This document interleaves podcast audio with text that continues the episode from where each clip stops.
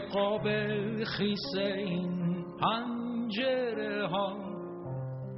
عکسی از جمعه غمگین می‌بینم. چه سیاه به تنش رخت عذاب تو چشاش ابرای سنگین می‌بینم. داره از ابر سیاه خون میچکه. جمعه ها خون جای بارون میچکه.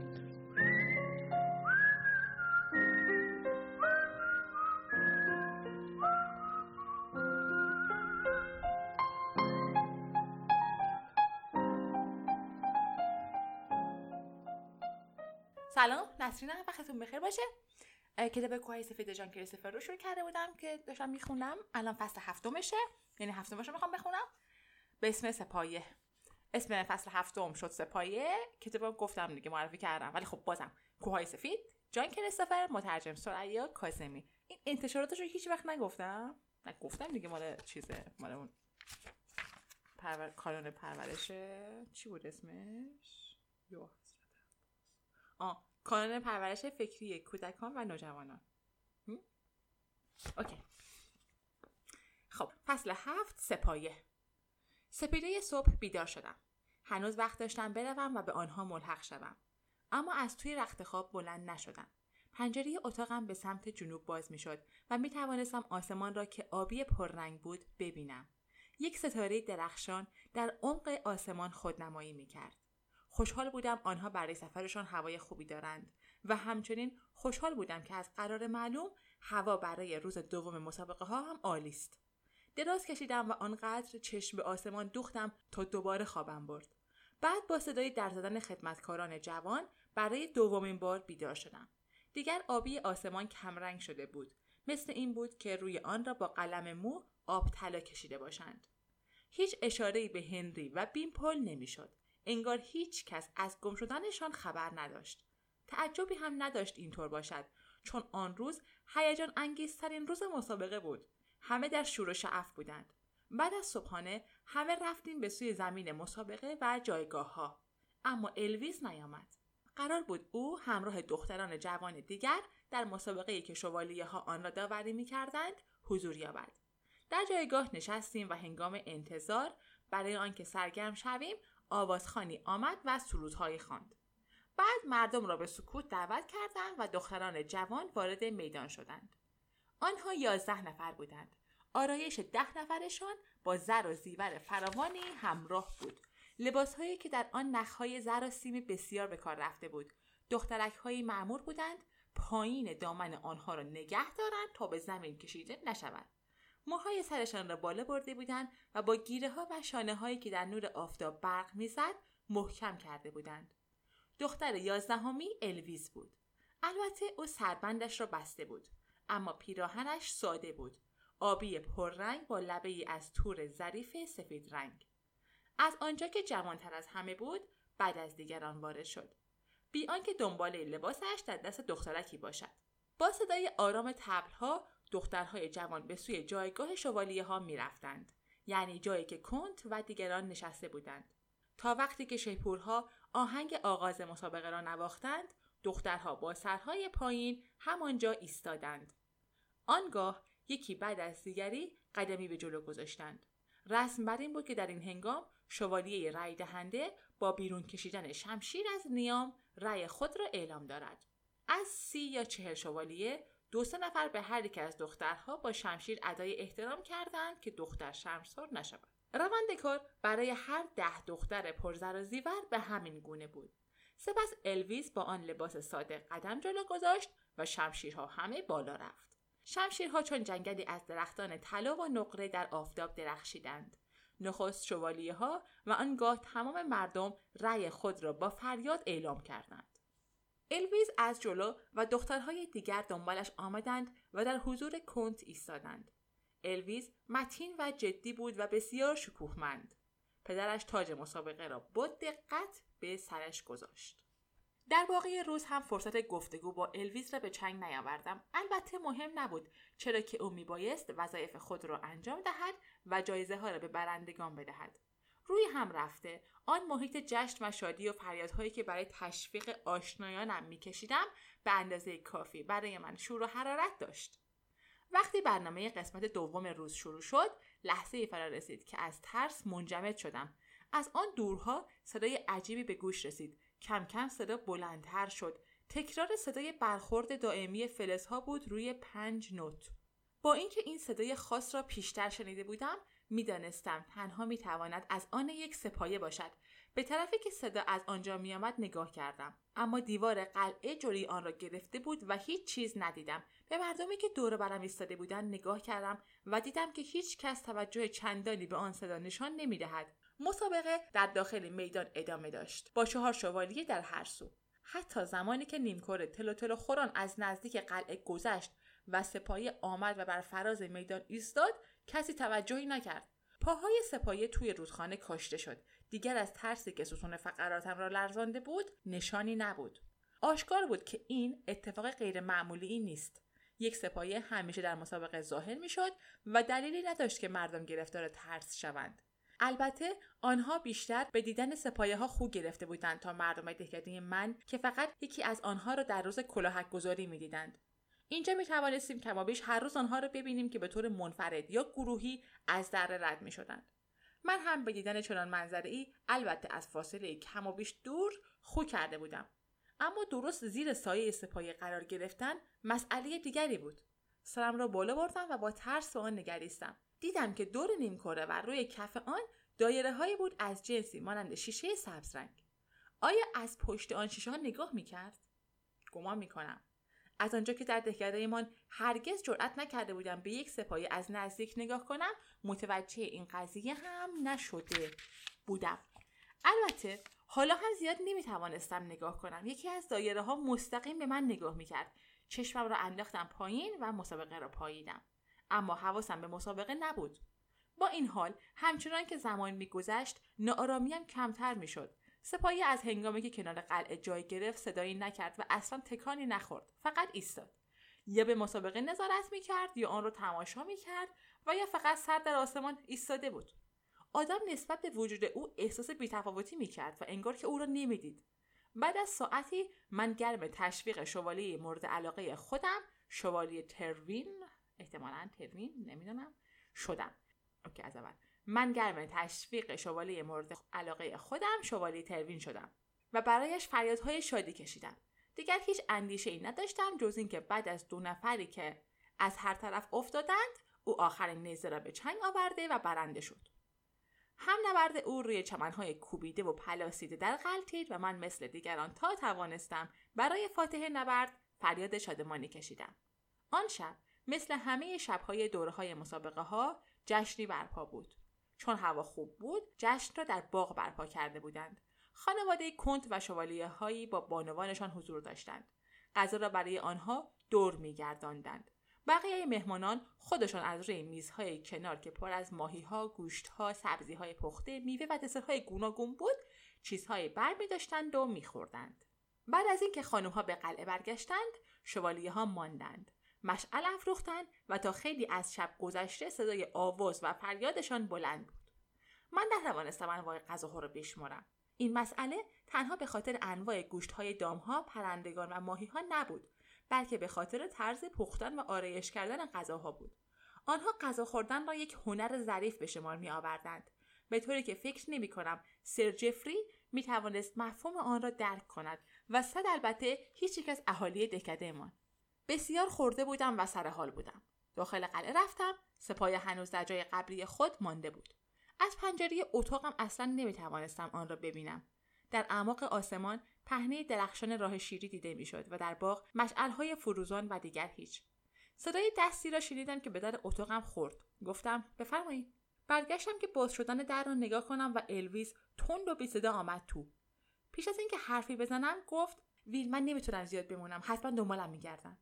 منظورش را درک کردم. او در مقام ملکه مسابقه ها وضع خاصی داشت. او گفت می‌خواستم خدافزی کنم ویل.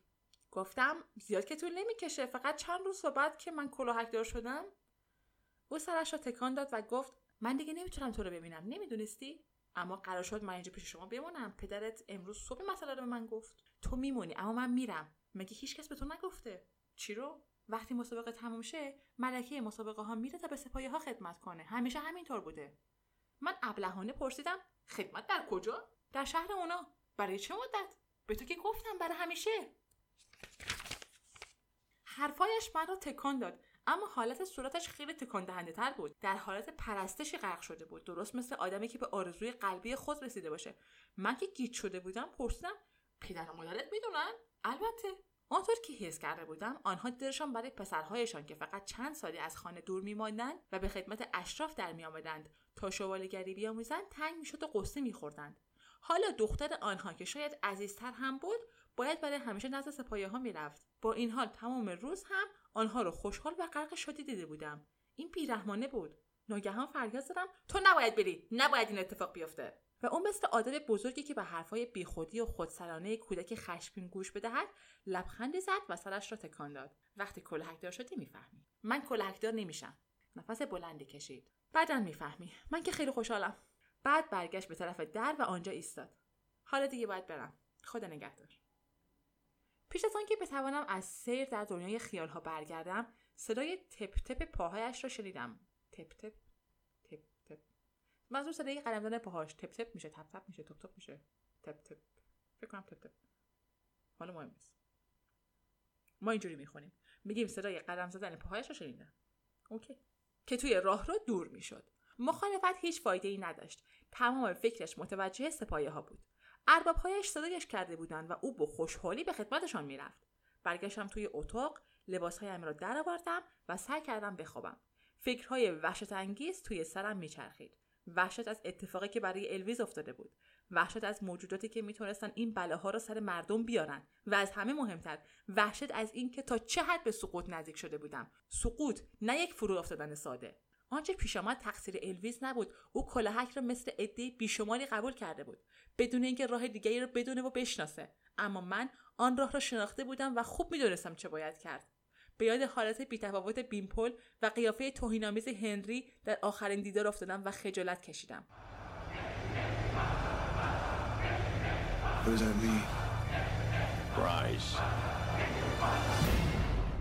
مدت ها بود صدای شوالیه ها فرو نشسته بود. دراز کشیدم قلتیدم و باز قلتیدم. آنگاه پرتاب نوری به چشمم خورد. بیشتر از نور ستاره‌ای که به شیشه بتابد. از فکر کردن بیهوده و متهم کردن خودم دست کشیدم و پی راه حل گشتم. داخل ساختمان تاریک بود. بی صدا از پله ها پایین رفتم. بیرون آنقدر روشن بود که بتونم راهم رو ببینم. هیچکس آن دور برها نبود. دست کم برای دو ساعتی هم سر کله کسی پیدا نمی‌شد. حتی مستخدمان هم در روزهای مسابقه بیشتر میخوابیدند. رفتم به طرف آشپزخانه و دیدم یکی از مستخدمان زیر میز خوابیده و خورناس می‌کشد. یک روبالشی از اتاقم آورده بودم. بی سر و صدا آن را از باقی مانده غذاهای جشن پر کردم. دو تا مرغ بریان نصف بوقلمون نان پنیر و سوسیس. بعد به طرف استبل رفتم. در استبل خطر بیشتری وجود داشت. مهترها آن سوی آخر اسبها خوابیده بودند و ممکن بود کوچکترین سر صدای اسبها بیدارشان کند. در جستجوی اسبی بودم که وقت سوارکاری از آن استفاده می کردم. اسبی بود بلوطی رنگ و مطی به نام آریستید. که فقط چهارده وجب بلندی داشت. کمی عصبی و حساس بود اما من را خوب میشناخت و می توانستم روی آن حساب کنم. اسب آرام ایستاده بود. فقط دو دفعه با دماغش صدای فروفوری کرد فقط دو دفعه با دماغش صدای فروفری کرد نازش کردم مثل بره دنبالم آمد خوشبختانه روی زمین کاه ریخته بود و سمهایش در کاه فرو می‌رفت و صدایی بلند نمی‌شد زینش را از جلوی در برداشتم و به راه افتادم. پیش از آنکه زین را بر پشتش بگذارم او را بردم پایین بیرون دروازه قلعه. او شیهه ملایمی کشید اما به اندازه کافی دور شده بودیم و شیهه او دیگر اهمیتی نداشت. پیش از آنکه تنگ اسب را ببندم روبالشی را زدم زیر تنگش و آماده شدم بر پشتش بجهم. قبل از سوار شدن دوروبرم را نگاه کردم. قلعه در پشت سرم بود. تاریک و به خواب رفته. جلوی چشمم میدان مسابقه ها بود با پرده های جایگاه ها که در نسیم سحری تکان ملایمی میخوردند. در طرف چپ سپایه را فراموش کرده بودم. یا شاید گمان کرده بودم که شب از آنجا می رود اما همانجا ایستاده بود. درست در همان نقطه. مانند قلعه تیره و تاریک بود. اما آیا مثل قلعه به خواب رفته بود؟ اینطور به نظر می رسید ولی کمی ترسیدم. به جای آنکه سوار شوم و از سرازیری کمشیب و پهن به آسانی پایین بروم اسب را راندم به طرف راه پرپیچ و خم و پرنشیب آن سوی صخره بزرگی که قلعه را روی آن ساخته بودند از میان چمنزارها و رودخانه سر درآوردم یک ردیف درخت آن را از چشم قلعه نشینان و آن حیولای فلزی که میان آبهای شتابان رودخانه ایستاده بود و نگهبانی می‌کرد دور و پنهان نگه می داشت. هیچ صدایی نبود مگر صدای مرغ آبی. عاقبت سوار آرستید شدم پاهایم را به پهلویش فشار دادم و تاختم. این مسئله که فرار هنری و بینپل را حتی پس از یکی دو روز هم ممکن بود متوجه نشوند ولی غیبت من را خیلی زود حس کنند حقیقت داشت. با وجود آنکه هنوز مسابقه ادامه داشت ممکن بود یک دسته گشتی دنبال من بیاید. به این دلیل بود که اسب را برداشتم. قصدم این بود زودتر دور شوم. اگر تا فاصله سی کیلومتری قلعه من را نمییافتند آن وقت شاید در امان میماندم. نکته دیگر این بود که اسب این امکان را می‌داد که به هنری و بیمپل برسم. من راهی را که آنها مجبور بودند بروند تا اندازه میشناختم. آنها یک روز از من جلو بودند اما پای پیاده. فکر کردم ممکنه بعد از این از دوستی آن دو با هم کمتر رنج ببرم. در آن روشنایی کبود صبحگاهی تک و تنها بودن برام خیلی محسوس بود. پس از دو کیلومتر؟ به جایی رسیدم که باید به طرف دیگر رودخانه می‌رفتم. نصف راه را طی کرده بودم که صدایی شنیدم. صدای سنگین و خفه چیزی با وزن زیاد که به زمین کوبیده می‌شد و یکی دیگه و یکی دیگه. وقتی به پشت سرم نگاه کردم بی اختیار آرستید را به چهار نلوا داشتم منظری سخت آشکار و وحشتناک.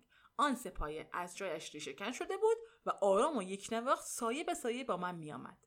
از آن چند دقیقه که گذشت تقریبا چیزی به یاد ندارم. نیمی به خاطر اینکه سخت ترسیده بودم و عقلم درست کار نمی‌کرد و نیمی هم به خاطر اتفاقی که بعد افتاد. تنها چیزی که خوب یادم میاد و از همه چیز وحشتناکتره لحظه بود که حس کردم یک نوار فلزی سرد ولی خیلی نرم دور کمرم حلقه زد و من را از روی اسب بلند کرد.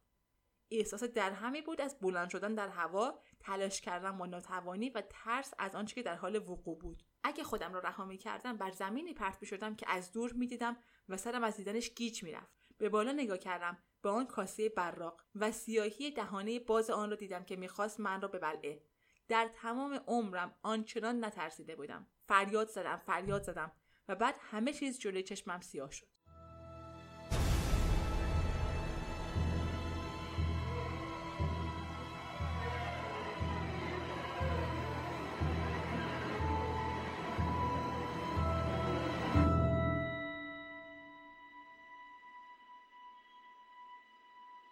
نور خورشید به پلکای چشمم خورد و آنها را گرم کرد و رنگ سیاهش را به صورتی بدل کرد. چشمایم را باز کردم و مجبور شدم از شدت روشنایی دستم را جلوی چشمایم بگیرم. به پشت روی علف ها افتاده بودم و خورشید را دیدم که در کناری آسمان است. شاید حدود ساعت شش صبح بود.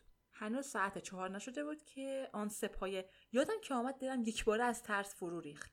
دلم نمی‌خواست در آسمان به جستجو بپردازم ولی باید این کار را می‌کردم. دیدم که لبه آبی آسمان به سبزی درختها چسبیده و خالیه.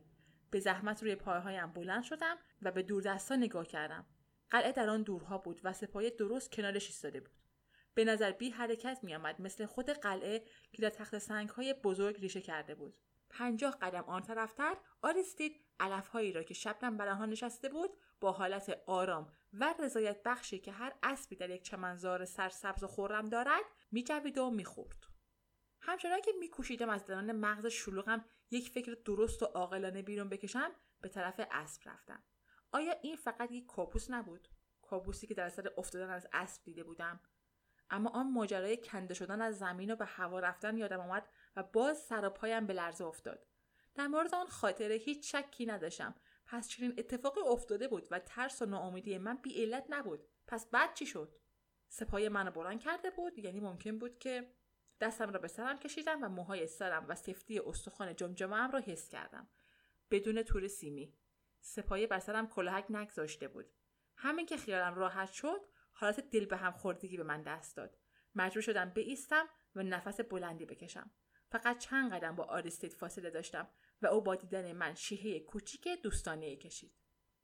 اول باید به کاری که مهمتر از همه بود می‌رسیدم. حالا دیگر قلعه به جنب و جوش آمده بود. دست کم مستخدمان بیدار شده بودند حدود یک ساعت طول می‌کشید تا بفهمند که من توی اتاق نیستم. وقت را برای گریختن نباید از دست می‌دادم.